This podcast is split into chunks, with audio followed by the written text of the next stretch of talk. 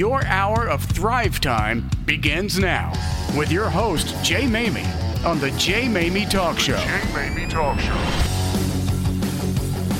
Welcome, everyone. Good morning to the Jay Maymi Talk Show. This is Jay Maymi, and I am thrilled that you are joining us today for another hour of Thrive Time. I got to tell you something, folks. I'm happy. I'm feeling pretty good today. I don't know about you, but today's going to be an amazing day. How could I not be happy with the show that we've got lined up for you this morning? I mean, talk about Thrive content. This content today will impact you, influence you, inspire, and instruct you. We've got that for you today. But before I announce my guest, make sure that you take time to visit my talk show site. The jmamietalkshow.com is where you're going to find all of my prior episodes, all beautifully archived for your listening pleasure, for your binging pleasure.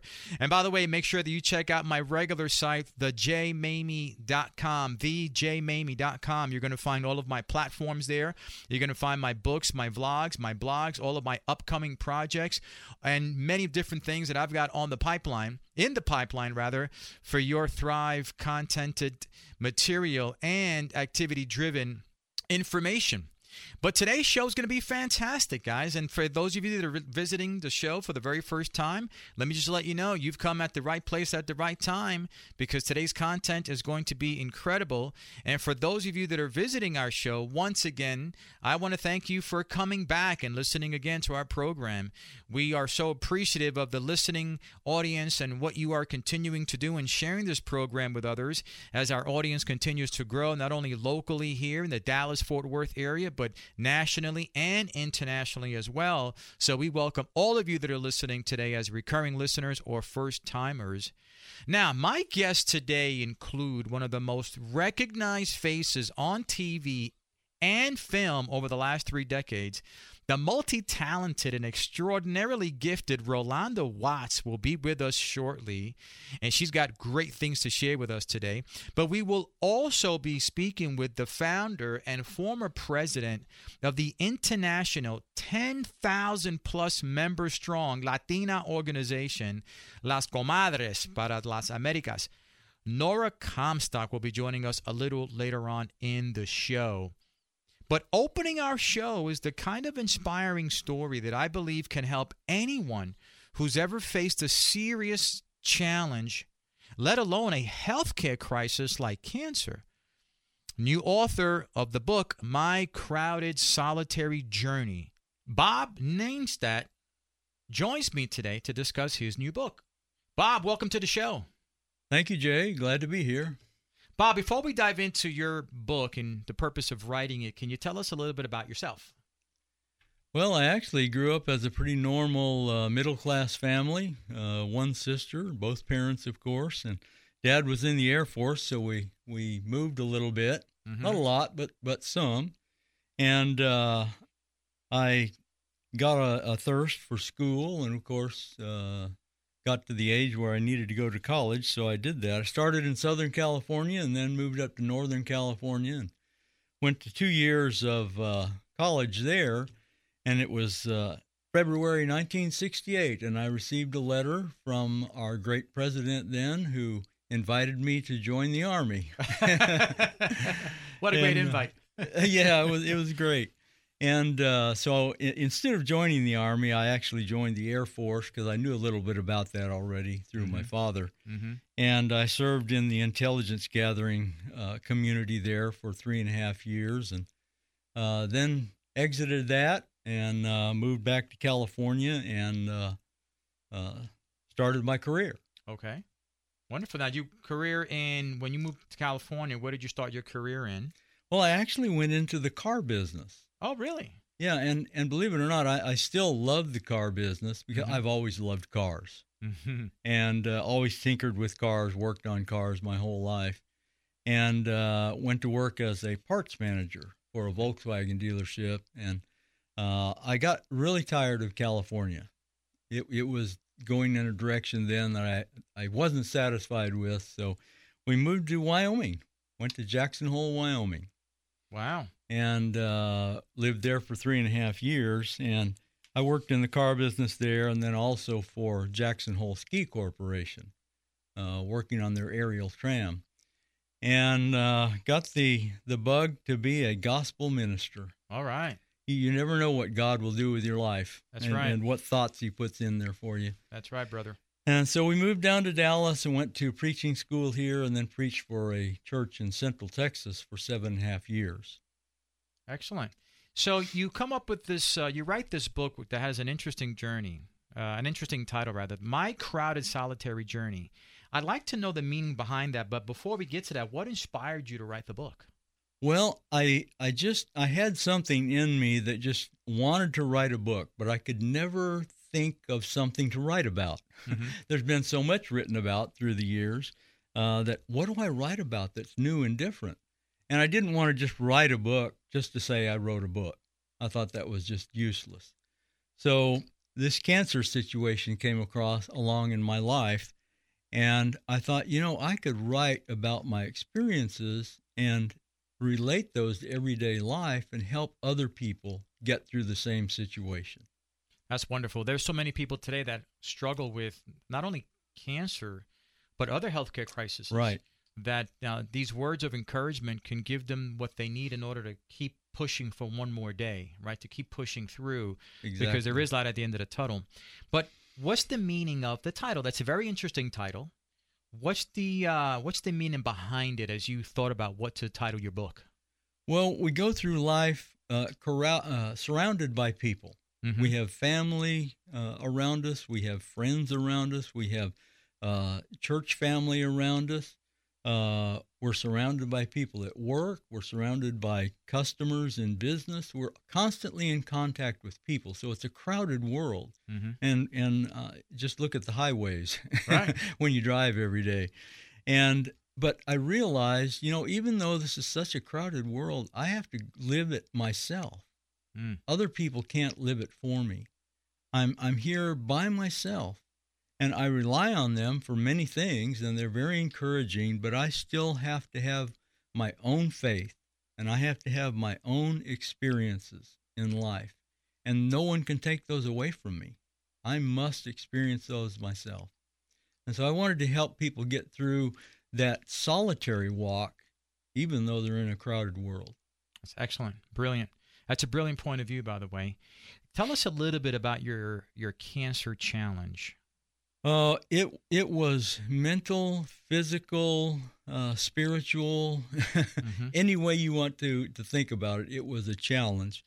Uh, the physical challenge, of course, was was devastating on my body. Uh, the cancer never really caused me uh, side effects. I, I never felt much from the cancer.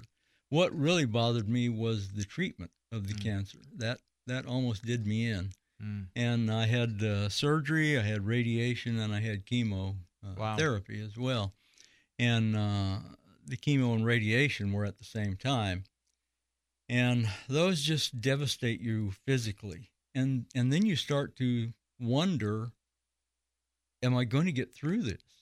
Mm. Because the way you feel, you just you have no energy. Uh, you're totally uh, listless in every way and you just have to force yourself to go through life every day. What's the purpose or what is it that you would want the reader to know about your journey? Because there's so many who travel the same journey you've traveled on. What do you want the reader to know about your journey? I want the reader to know that they don't have to be alone. Even though they're suffering themselves alone, they don't have to be alone. There are people there to help them through this. And not just physical people here on this earth, but God is there to help them. And that's who we have to ultimate rely on, ultimately rely on. Uh, in 1 Corinthians chapter 7, it says that God is the God of comfort and the God of compassion. He wants to comfort us and, com- and give us compassion. He doesn't want to punish us for something. He's not this old man in the sky with a Mhm. bad disposition. That's right. That's right. He's, he's a totally loving God. He wants to treat us fairly and honestly. But what he wants from us is to love him in return. So, what could uh, the reader, um, what could they benefit in terms of a message that you want to deliver through your book? The message really is uh, is that you've got to get your your relationship with God in the right perspective. Mm-hmm. You've got to be on His side, and uh, because you never know what is going to happen. Right. You might you might make it through your disease just fine, uh, like I did, or you may not. And so you've got to be ready That's to right. meet Him at any time because we just we just never know. We could be walk, walking across the street and hit by a bus. That's right. You know, I often tell people that you hear the old montage uh, or the saying, "You're not promised tomorrow," but heck, you're not promised today. Right. right? Exactly. And you need to get all your affairs in order: your financial affairs, your spiritual affairs, your emotional, your relationship affairs. You have to have these things in order because on any given day, it could be your last day. Oh yes, exactly. That's true? Y- So- you just don't know. You, you just don't know. Bob, in, in our last minute or two here, what did you uh, what did your confrontation with cancer teach you about life and yourself that you had yet to learn? Well, you know, uh, when you live that as many years as I have as a Christian, I'm uh, 73 years old now, but uh, you think you've got it all together. Mm. And you think you're serving God the best that you possibly can and that you've given yourself to Him. Uh, but you find out when something hits you like this that uh, you just haven't got it all together. You're not in control of things. God is ultimately in control because you can't control this disease. That's right. All you can do is, you know, hope the doctors can treat it. But God gives real healing. And so you have to uh, uh, be able to give yourself to God. And I found out that I hadn't given myself completely to God. Bob, we really appreciate you being on the show. You've got quite the story, quite the history, and people are going to really enjoy reading your book, which is now available as an ebook on Amazon. So, folks, go out and pick up a copy of Bob's new book, My Solitary, My Crowded Solitary Journey, and be inspired by his story of victory, not only over cancer, but also what he's learned from it that has been able to enhance and empower his spiritual walk as well. Bob, we appreciate being on the show. Thank you very much, Jay. Folks, we'll be right back after the break. Hey, DFW friends, if you're looking to get minor painting done around the house this spring or have your whole house painted, then you need to call my friend Damien DeClerc. He's been in the painting industry for 20 years, and his company, Pro Painting, is the future of the painting industry. They do detailed itemized quoting so that you know the price is right. So whether the job is big or small, you can trust Pro Painting to get the job done right. At Pro Painting, they take the pain out of painting. Visit him at dfwpropainting.com. Former Air Force veteran and new author Victor C. Samwell has written a book, Lost Brothers, to empower and encourage others on how to overcome difficult roadblocks and mental health issues. His own personal story of triumph can be experienced by anyone seeking that type of personal victory. Make sure to pick up your signed copy today of Lost Brothers. You can purchase it at victorsamwell.com. If you drive a car, truck, SUV, or vehicle of any kind, you need Get Upside, the free gas app that pays you cash back for every gallon of gas you buy. That's right. With the free Get Upside gas app, you can get up to 25 cents a gallon cash back every time you buy gas. Nearly 3 million people have earned cash back with Get Upside just for buying gas. I always use Get Upside. Some months I make 200 to $300. I love getting money back for things I use every day. It's just free money for buying gas. There's no catch. It's simple. And you get your cash back right away. Download the free Get Upside app now in the App Store or Google Play to save up to 25 cents a gallon when you buy gas. Use promo code TOOL for a 25 cent per gallon bonus on your first tank. That's up to 50 cents a gallon on your next fill up. You can cash out anytime to PayPal or an e gift card for Amazon and other brands. Earn cash back on gas on every fill up. Just download the free Get Upside app and use promo code TOOL for a 25 cent per gallon bonus on your first tank. That's code TOOL.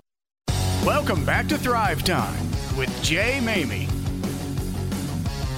Welcome back, everyone, to the Jay Maymi Talk Show. On the line right now, we've got the guest that I introduced earlier on in our first segment. Rolonda Watts is not only a well known actress, but she's a producer, she's a voiceover artist, she's a novelist, a motivational speaker, a television and radio talk show host. She's actually best known in some sense for hosting the Rolonda Show, which I used to watch back in the mid 90s. It was an internationally syndicated talk show, and it was right up there with all the other high ranked talk shows of the time. And to be quite honest with you, if I went through all her TV and film credits, the show be halfway over. Because she's got so much to her name and she's a popular person and we actually connected not too long ago and and it's like a sister uh, that I've long lost but that we reconnected. So I'm happy that she's was uh, grateful enough to be on the show today. So we're excited to have Rolonda Watts on the show. Rolonda welcome to the show Thank you, Jay. It's a joy to be here. Thank you so much. Hey, you are very, very welcome. Before we dive into all the goodness that we've got to talk about today, uh, I'd like for our listeners, because Yolanda, uh, Rolonda, we have listeners not only that are here U.S. based, but we have listeners, uh, an audience that's all over the um, all over the world. So there's folks obviously here that know Rolonda Watts' story, but there's folks that are listening that don't know your story, and I'd love for you to share a little bit about your story as we dive into the rest of the segment. Okay. What would you like to know?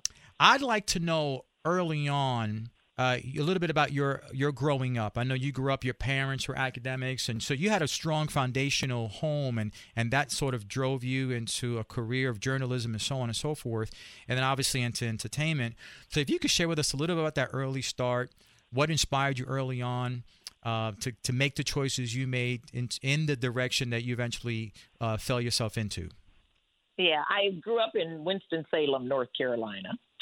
And, uh, you know, a little kid in the country like everybody else playing in the creeks and all of that. But I always had an insatiable curiosity.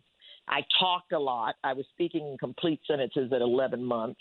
No. I was reading at three, and I was just very social, just very, very in in to talking to people, and I, you know, and I can remember I would line up all of my stuffed toys in my room and I would be teaching them. And my mother laughs and says, "You know what? Later that would be your talk show audience." you know, I used to talk so much, my dad would give me a tape recorder and say, Go in your room and tell the story to the tape recorder, make up the sound effects, make up the voices, and then after dinner, we'll sit down and you could play it for us.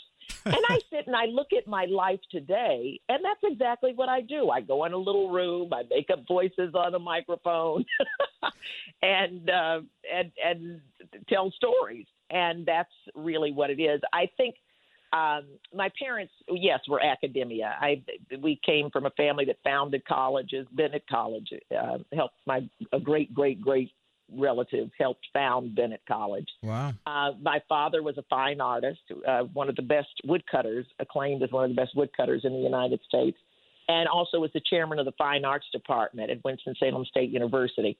My mother was an associate, or is an well, she's retired now uh, is an associate was an associate dean at Bowman Gray School of Medicine, the medical school for Wake Forest, and there's an endowment in her name. So my everybody in my family were academia. Um, yeah, education was very very important. That was highly stressed. It wasn't about whether you were going to college; it was what college you were going to. Mm and um, I had gone to an all girls high school, and I was only black in the high school. And my mother was like, "No, you're going to an HBCU, a historically black college or university." And so I left there and then went to Spelman College. Um, and then after Spelman, I you know took so many internships. I took an internship in radio. I took an internship at a newspaper. I took an internship. I took so many internships, Jay, that I would negotiate for credit for my internships, three mm. points, you know. And I looked up one day and I said, "You know something? You've accumulated enough points you can graduate a year early." Wow. And I and I said, "I'm going to New York." I always wanted to be an actor. I uh, studied ever since I was 12 years old and saw Guys and Dolls on Broadway. I started wearing a subway token around my neck saying I'm going to New York and I'm going to be an actor. Mm. And of course, my my mother was like, "Yeah, you'll be waiting tables. You are not going to be an actor. You better have a backup plan." So I majored in theater arts and English, and um, when those three years were up, I hightailed it to New York. I didn't know how I was going to get there, but I figured if I was in school, my parents would leave me alone. So I applied, applied to this little school called Columbia's Graduate School of Journalism. That's a small school. Yeah, hardly known. Hardly ever known. I had, no yeah. I had no idea what Columbia University was. I just knew I could write, and that was my ticket to New York. So I got into Columbia. this is the craziest story. I remember telling my father, Daddy, I'm only here to audition for Broadway. And once I get my big role, I'm quitting this graduate school thing. And I remember back then when people could smoke in a restaurant, my dad was smoking, and he I have never seen him pull on a on a cigarette that hard. His jaws in encaved. and he was like he was he said, Well, good luck, little girl. I went to one casting call and I said, no way. The whole line wrapped around the, the building. Mm-hmm. And they treated us like cattle when we got in there. Mm-hmm. And I said, there's no way. I'll be back when y'all know my name. And I went back up there to Columbia, fell in love with journalism, and it kicked off a marvelous career. Um, you know, I went back to North Carolina, started my career, then was picked up in New Jersey, New Jersey Nightly News, the first duo woman anchor team in the country. That was back in the early 80s. Then I went on to work for WNBC, WABC Eyewitness News, where I was an investigative news reporter, producer, and anchor woman. Then left there and um, did a little show called Attitudes on Lifetime Television. Remember, this was back when there were only three networks. That's right. And and one little one coming up, two little ones coming up. We used to call them the little networks, Lifetime and Fox. Fox. And- yep. Know, it was the it was the other network. That's what we called it, the other network. And Lifetime was the little network. But anyway, uh, I got uh, my talk show start on Lifetime, and it was fascinating because it was all women, and women were coming out then. And um, then after that, I went to Inside Edition, and uh, then it was Weekend Anchor, working with Bill O'Reilly back in the day, and Wow. uh, producer, and traveled the world covering stories, and then got an offer I couldn't refuse. Roger King of King World, who had founded Oprah and Wheel of Fortune, Jeopardy, Inside Edition, said he wanted me to do a talk show, and I balked at the idea for for years. But this time he needed a, a favor from a friend because he was producing another show that wasn't doing well, and he wanted me to come in. I'm known for I have Emmy nominations for live television coverage, so. Uh, back in the day when that was really something cool, you know. now everybody goes live, but um, so he he knew I could go in and do a talk show. We didn't even have a pilot for the talk show. That's how quickly he needed me in there. Wow. I was doing inside edition. I would finish anchoring the news, get up, take off the microphone, and walk across the hall to a studio and do and try to make up a show. So we we made up this show. We had no idea what we were going to do. I think the Rolonda show was about eight different shows as we found our voice. But we lasted for four wonderful years, and then when the show uh, we went through the 90s, the craziness of the talk show era, mm-hmm. which was a little too much for me to deal with. People throwing chairs and spitting on people and fights breaking out. And I knew it was time to go and do something else when they started putting up uh, one of those things you walk through and check for weapons. When they put that in my studio, I knew, okay, this is this is not where I belong. This is not where I'm going to do my gifts. And so I decided to um, not continue the show, and we I left New York and came to L.A. to tell stories in a different way and to not forget the little girl who wore that subway token, who wanted to be an actor. And I came out here, I was 38 years old. I was black. I was a woman. Those were the three strikes against you in Hollywood at the time. Mm-hmm. And everybody was like, there's no way. Are you out of your mind? You're leaving a syndicated show to go and act in Hollywood at 38. Are you nuts?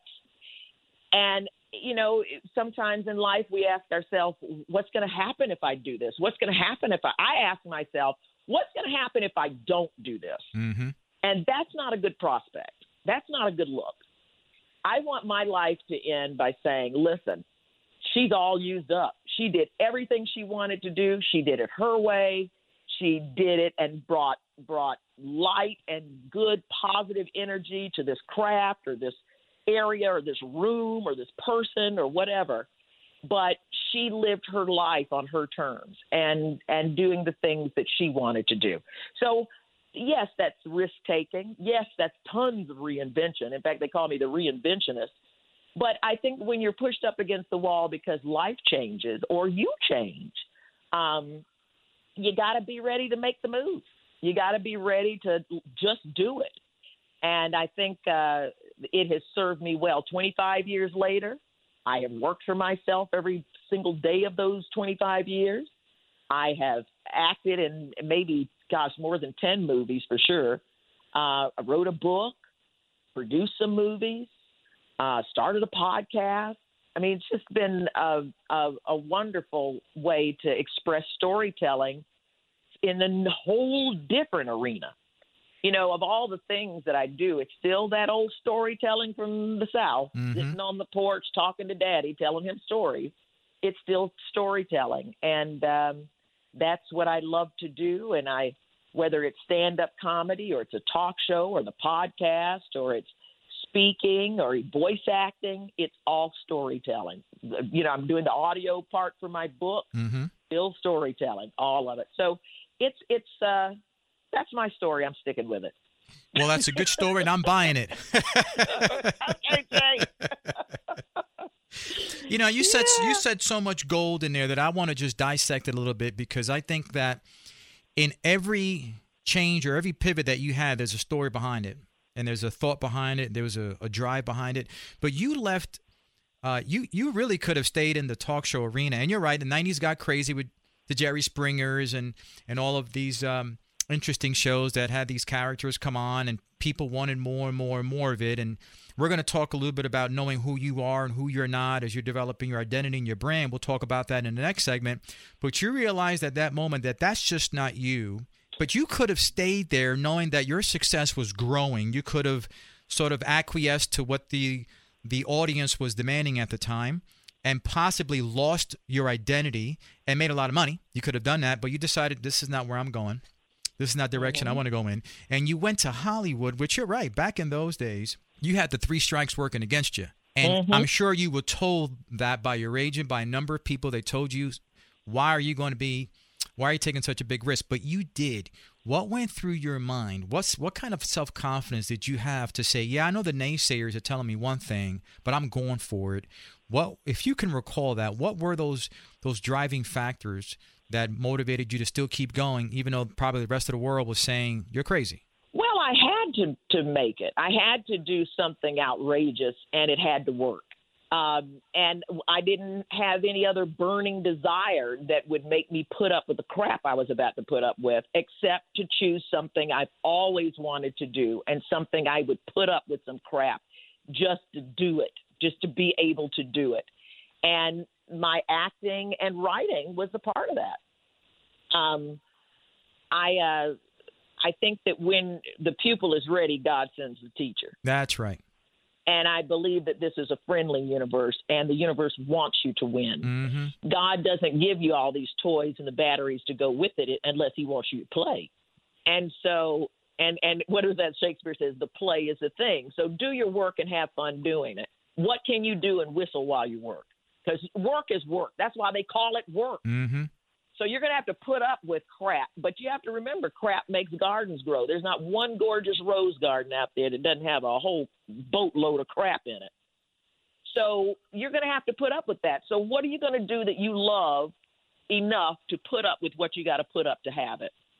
And those things, working for myself, doing the hustle, hitting in the streets. Yeah, I'm Rolonda Watts with an internationally syndicated talk show, but Hollywood didn't give a crap about that. You get out there and audition like everybody else. Mhm. You go to the classes like everybody else. You study Meisner and Uta Hagen and do your your act your your acting and show up and you know not make money and then make money and then get known and then the tide change. I mean, this is what the business is about. But I tell you what, it's it's the it's the greatest business in the world, and if you get it, you get it right. What had happened with me was I had really prayed on it because it was not a popular decision to just up and leave a talk show, but I had uh, I had a, a couple come on my show, and the and the man said, "Well, I have a secret to tell you," and she said, "Okay." She he said, "Well, I'm having an affair on you."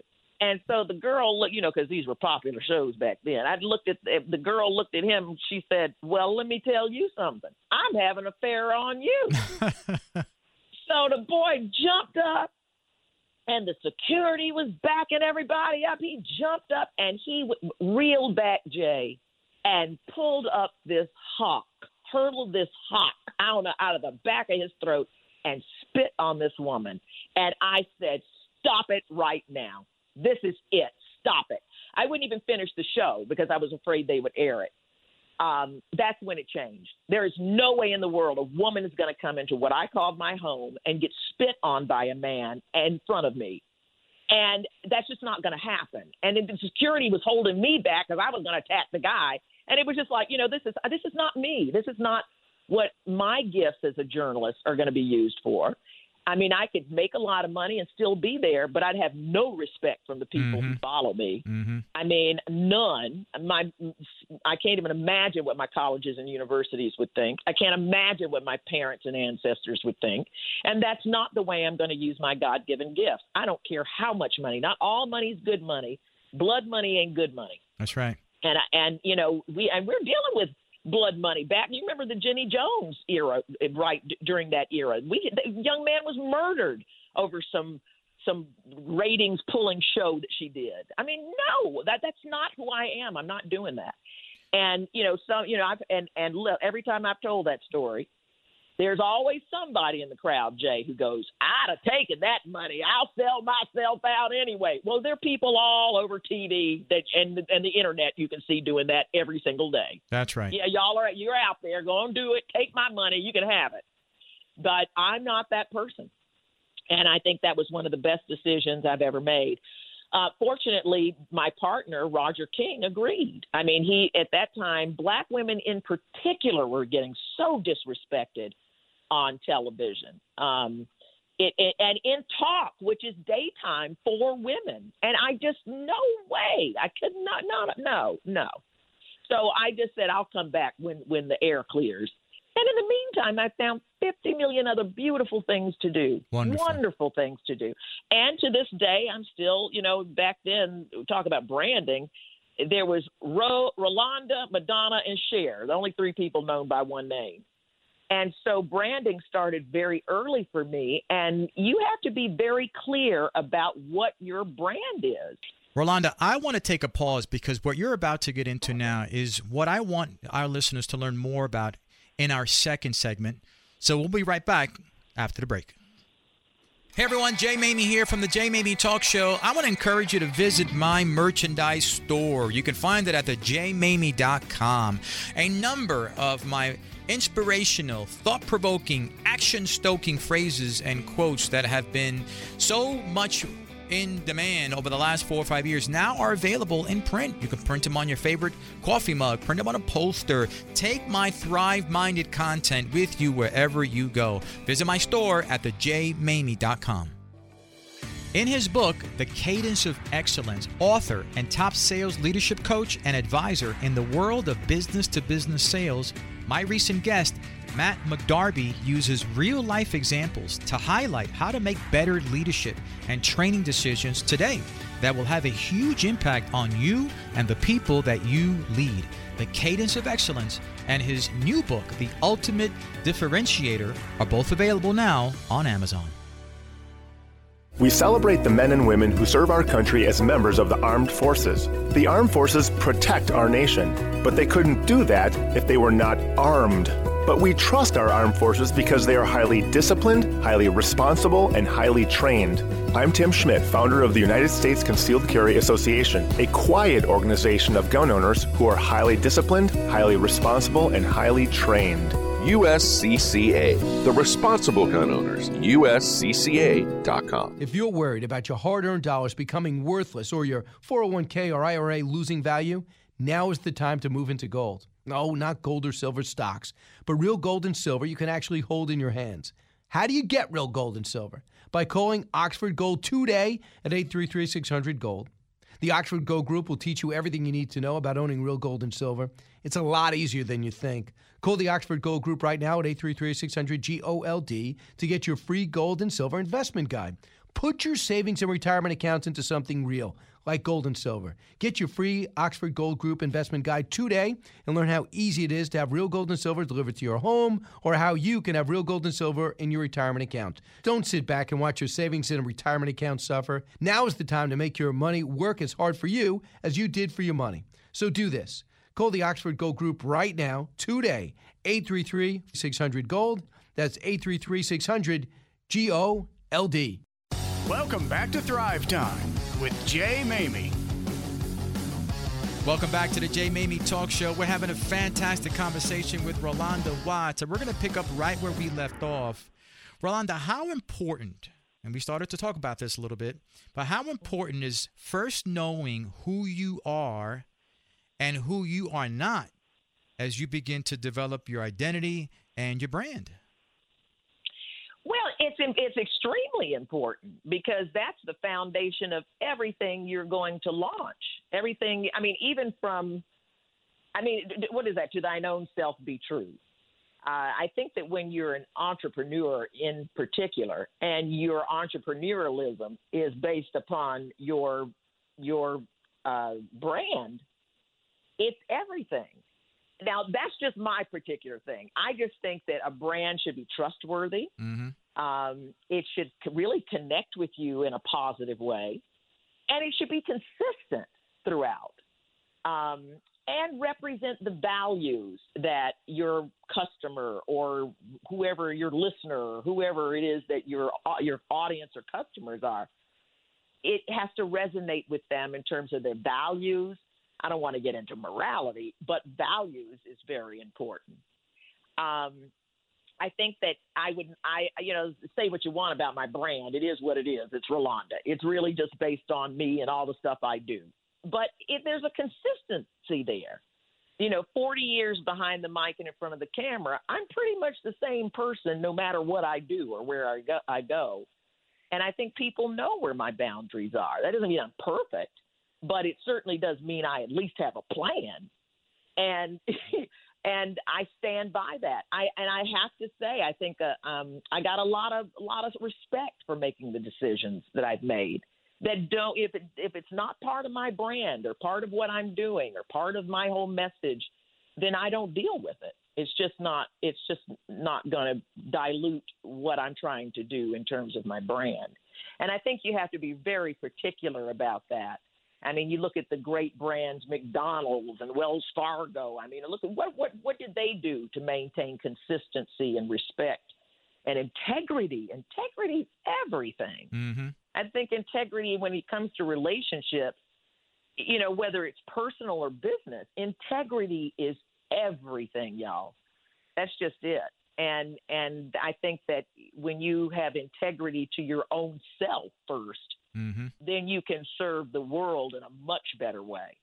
But you have to be true to yourself. You know, if I stand up and defend myself, I'll just like I stand up and defend people on my set, or I stand up and defend people in my stories and journalism, or, or, or when I do when I put on my activism hat, I'm defending the the the little guy who needs my help. You know, so I think um, I know it's just the way you walk in life and and what you expect to, to leave people? What what do you want them to feel when you leave? I love the answer. That whole answer is a mic drop. I, I'm looking for the little nuggets here, the the uh, the the best phrase or the best response in the uh, response, that one liner. And I tell you, the whole response was a mic drop. But I agree with you. One of the best compliments that I think a person can be given uh, and hopefully it's in a positive way. But one of the best compliments a person could be given is that they're consistent. The same person that they saw you and met you as 10, 15, 20 years ago, 30 years ago, it's the same person they're meeting with today. That's a great compliment.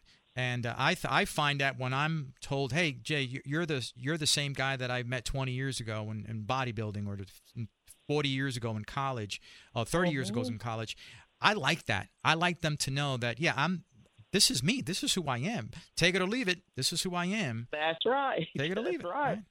Now, Roger King, who did my, who was co-producing my my company and Roger's company, King World, produced the show, and and I just remember he used to tell people when we were selling that show to the stations, he would say, "What you see with Rolonda, what you see is what you get. Mm-hmm. This is no faking out. This is just who she is, hook, nook, or cranny." And it was doing that talk show really that Roger encouraged me to be true to myself.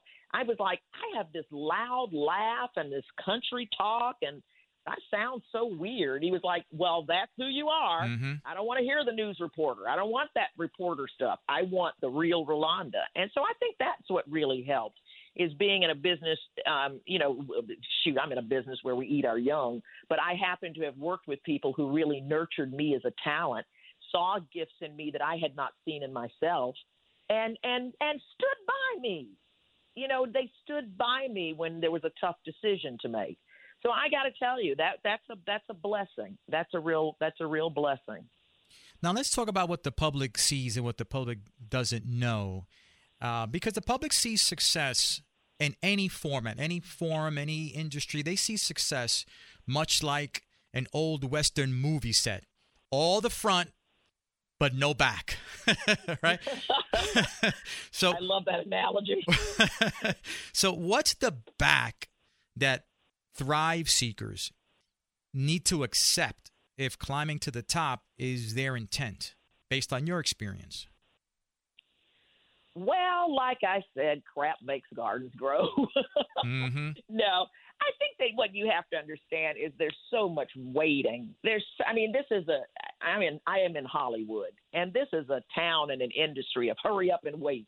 and you're, you know, just hurry up and wait, and you're waiting, and it, and it's, and it is a place of, you know, they say the streets are paved with broken dreams, and yeah, that's true. This is the biggest I tell you, Hollywood is the biggest racket on earth, but it's our natural resource. America isn't known for wheat, grain, and oil. We're known for celebrities and movie stars and movies. That's what our big thing is. So everybody wants to be in, of course, that top business, and it is a. It's like the carrot in front of the horse, and you you're here, and you the next one is going to be the one. The next one's going to be the and there's a lot of waiting. There's a lot of disappointment. There's a lot of work, auditioning, working out, taking classes, and then you don't get the gig. And then something happens where you just happen to run into somebody who says, I was looking for you, and hands you a role. Mm. And then it's like, it's, it's just weird how things happen that way. So what I'm saying is, there's a lot of waiting. There's a lot of disappointment. There's a lot of hard work. But there's also a lot of faith that comes into this type of thing. Um, you have to believe in yourself. You have to believe in your talent. You have to believe that the universe is going to meet you halfway, that the Mm-hmm. right people are going to show up at the right time. And if, you know, listen, you get a gig, it's not the one you wanted, but you have to believe that this gig is going to get me the one that's going to be even better than the one I wanted because I need the preparation for that greatness. So you have to find a way to, to get your mindset together. Mm-hmm. You know, Kobe Bryant, you know, he faced all kinds of obstacles trying to get down that court. But it was his mentality, his mindset, his Mamba movement. That all that stuff didn't matter. He didn't get distracted by all of that. He was up earlier than anybody. He was there longer than anybody. He was visualizing harder than anybody. Mm-hmm. A lot of times you beat people out because you stayed in the game and didn't give up. You know, half of my competition, by the time I'm out here, they go, you know, we're, we're so old. we, half of my competition is going to die off. you know, it's like, okay. but, um, but no, it's just like it's just it, it can be it can be nerve wracking. It really can because you know somebody's girlfriend will get the job, and you, you just a lot of things don't make sense. But you just have to be true to yourself, and you also have to expand your potential. You have to be able to um, to expand your gifts, and that's where reinvention comes in. You know, what do you do while you're waiting? Yeah, you're going to be waiting a long time. We're all ladies and men in waiting out here and everywhere. But what do you do in the meantime while you're waiting? So you start creating other gifts. Write that book. Start that podcast. Uh, go interview your grandmother and get some family stories. Do your genealogy. Adopt some dogs. Help some children. Read at the hospital. You know, whatever you do, staying busy, I think, keeping the momentum so you don't get wrapped up in the doubt and the fear and the anxiety. But keep it moving, man. Just, just that's that's what life is about. Keeping it moving. And nobody wants to hear you complaining anyway. Just get up and move and do something else. If you don't like it, change it and do something different. But I love it. Yeah, don't don't give in to what to say. Not today, Satan. Not today. Mm-hmm. Well, I love it. Well, Rolonda, you have been an absolute amazing guest, a real treat on the show. We're definitely going to have you back because there's so much more for us to talk about that uh, that we just ran out of time today. But I appreciate you being on the show. Jay, I appreciate you, and you have to come on Rolonda on Demand, my podcast, and come and chit chat with me. Send me the invite. I sure will. Hey, listen, let me tell you this. You know, I'm a voice actor. I do League of Legends, Legos, Madagascar, Divorce Court, a bunch of things. But this on Sunday, Beulah Mae McDon- Beulah Mae Donald on CNN. There's a show that they're doing, a special called "The People versus the Klan," and it's the story of Beulah Mae Donald who who bankrupted the Klan for the lynching of her son. But they didn't have a lot of voice footage of her, and asked me to come up with a voice for her. So you'll hear my voice as Beulah Mae Donald on the CNN special this weekend, uh, April 11th, and I hope you guys will tune into that. But thank you, Jay. I really do appreciate you. Hey, I appreciate you, and we will put that information up on our site so that people can also know that you've got that going on. You've got your voiceover uh, business as well. You've got all, your novel. All that's going to be at our show site so people can track it all down. Perfect. Thank you so much. Thank you. Talk to you soon. Okay, bye. Bye-bye. Folks, we'll be right back after the break. Are you aware of how important nitric oxide is to promoting healthy circulation and arterial function? At Neogen Life, we're focused on providing products that support the idea of living longer and living better. Nitric oxide is an essential molecule that plays a vital role in supporting healthy blood flow by allowing oxygen to move freely to every part of your body.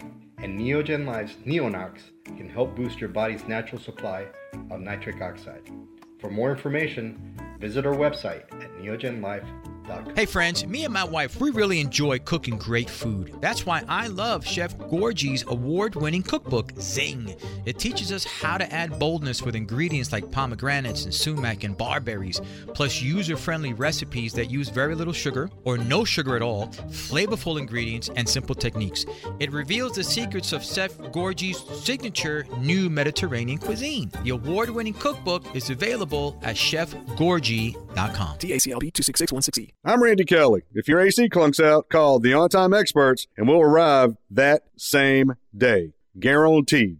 If we don't, your repair will be free. Same day or it's free from the ontimeexperts.com. Poor Sam was a mess. Always itching, licking. His paws were soaking wet. He had bald spots on his back. D-I-N-O-V-I-T-E dot com. Two weeks after he started Dinovite, I started seeing great improvements. And today, 99% of his issues are non-existent. Dinovite is nutrition. Dinovite is the best thing you can do for your dog. You won't believe how happy your dog will be. I get my Dinovite from D-I-N-O-V-I-T-E E dot com.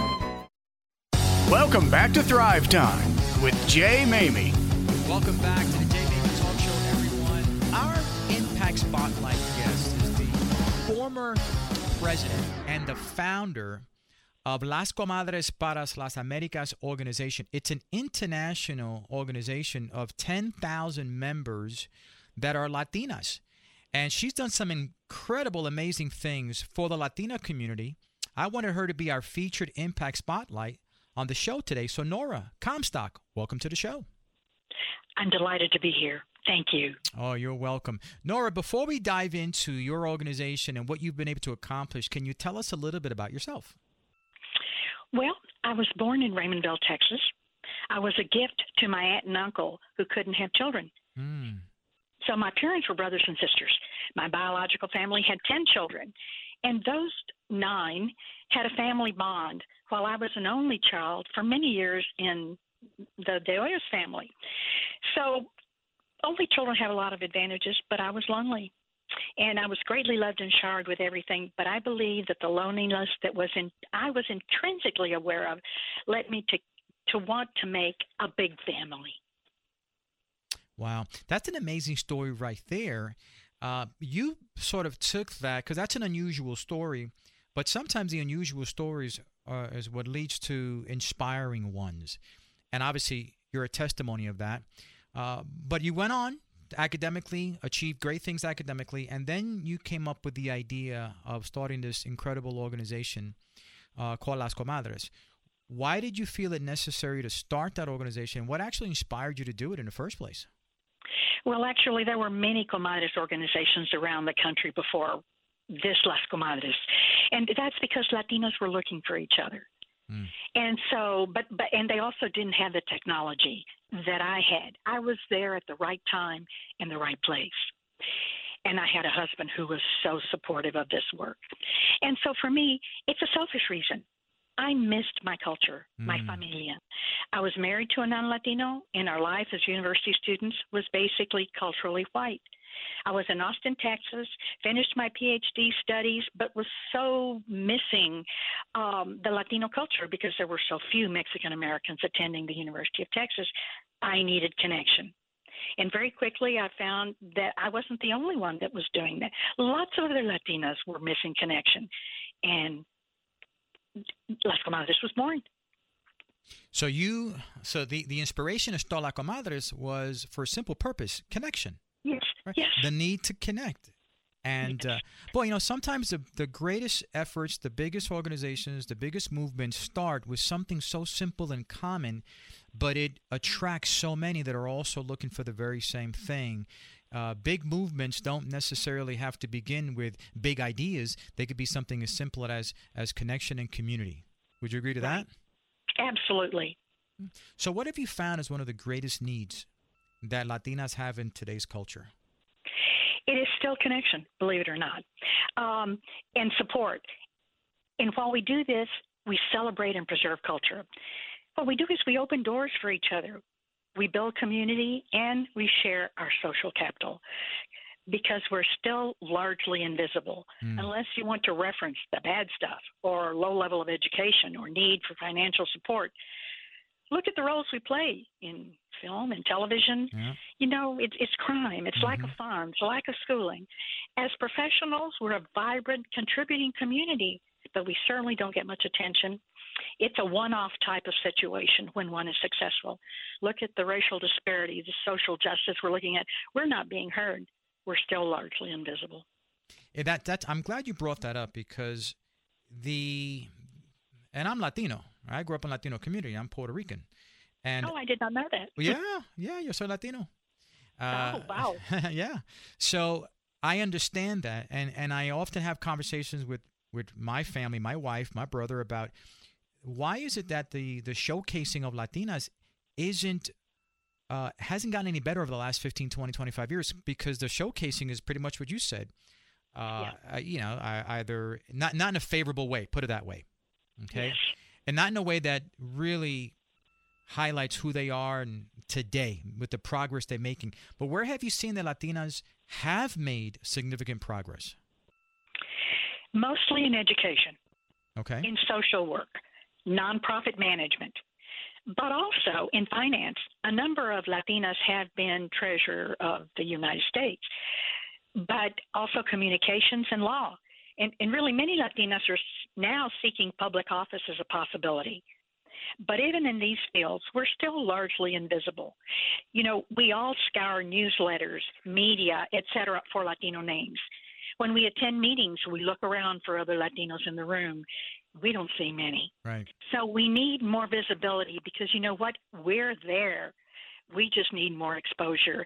And Las Comadres helps us to provide that. I mean, it's it's really a major challenge, but a major opportunity for us to share the names and experiences of other Latinas and Latinos who are out there doing incredible things and are just invisible. So over the 25 years that you were commandeering, right? You were the CEO, you're the president. you were like, you were the the comadre of la comadres, right? That's Uh, right. how has that personally uh, affected you having that 25 year experience and history with this organization? Well, it's actually 21 years. 21 years, okay. But what I've done is I've dedicated my life to it because it was a place where the need was so obvious to me. And I had the social capital to contribute and to utilize it as a place for others to contribute their social capital. And my husband so supported my work. But you know, Las Comadres is not about me. Las Comadres has succeeded because of the comadres who make up the network. I've only been the glue that kind of keeps it all together. And I provided the technological connection which is key to the work we're doing. Without technology, we would still be in the Stone Age as far as building the support systems. And I have identified someone, and it took me close to 21 years, who is so much like me in passion and much better skilled at this than I am for our work. Her name is Maria Ferrer. She lives in New York City, and she will succeed me as La Mera Mera. That's what they call me, and I call her the new glue. And pretty soon, she will be um, leading our organization. I'm not going away, but I'm turning the reins over of the day-to-day management administration to a younger me. That's wonderful. Uh, you know, it's, it's awesome to find someone who can follow in your footsteps that you feel comfortable and confident that they will do the job. And I know you've spoken about Maria before, and uh, I know she's going to do great things with the organization. But in our last minute here, I'm going to ask you two quick questions that I think are important before we wrap up the segment. What advice would you give a young Latina who is searching for identity and community? The first question. And uh, if people, if women wanted to learn more about this organization, where could they go to learn more about it as well? All right. First, find your people, find your tribe. You, but you also need to be a part of the melting pot. Don't give up your connection to the world, but make sure as a young Latina that you have your identity in its rightful place and cherish it because it is your base, your solid ground, your sacred ground. So do not lose your identity. Mm. And then for the 21 years, I'm the, um, let's see, I forgot. Oh, to join Las Comadres, it's lascomadres.com. And as you mentioned, we are celebrating our 21st year, and we have an event on Sunday, April the 17th, from noon to 3 p.m. Central Time. And if you go to lascomadres.com, you can register to become a comadre, and you also can register for the Worldwide Comadrazo. Wonderful. To be a comadre, um, you need to be Latina, non Latina in relationship with a Latino or Latina, and also a mujer with a corazón Latino. That's it. All right. Well, I really appreciate you being on the show, Nora. You are a gem and just a, uh, a wonderful person that we have as an ally in the Latino community. So thank you for being on the show. Thank you for the time. Thank you for your questions. I loved them. Folks, what a fantastic show we had today. I'm glad that you joined us for this impacting hour of Thrive content with our fabulous guests. Make sure you tune in next Sunday at 11 a.m. or catch the replay of today's show at our website. We look forward to having you again next week on the J. Maymi Talk Show.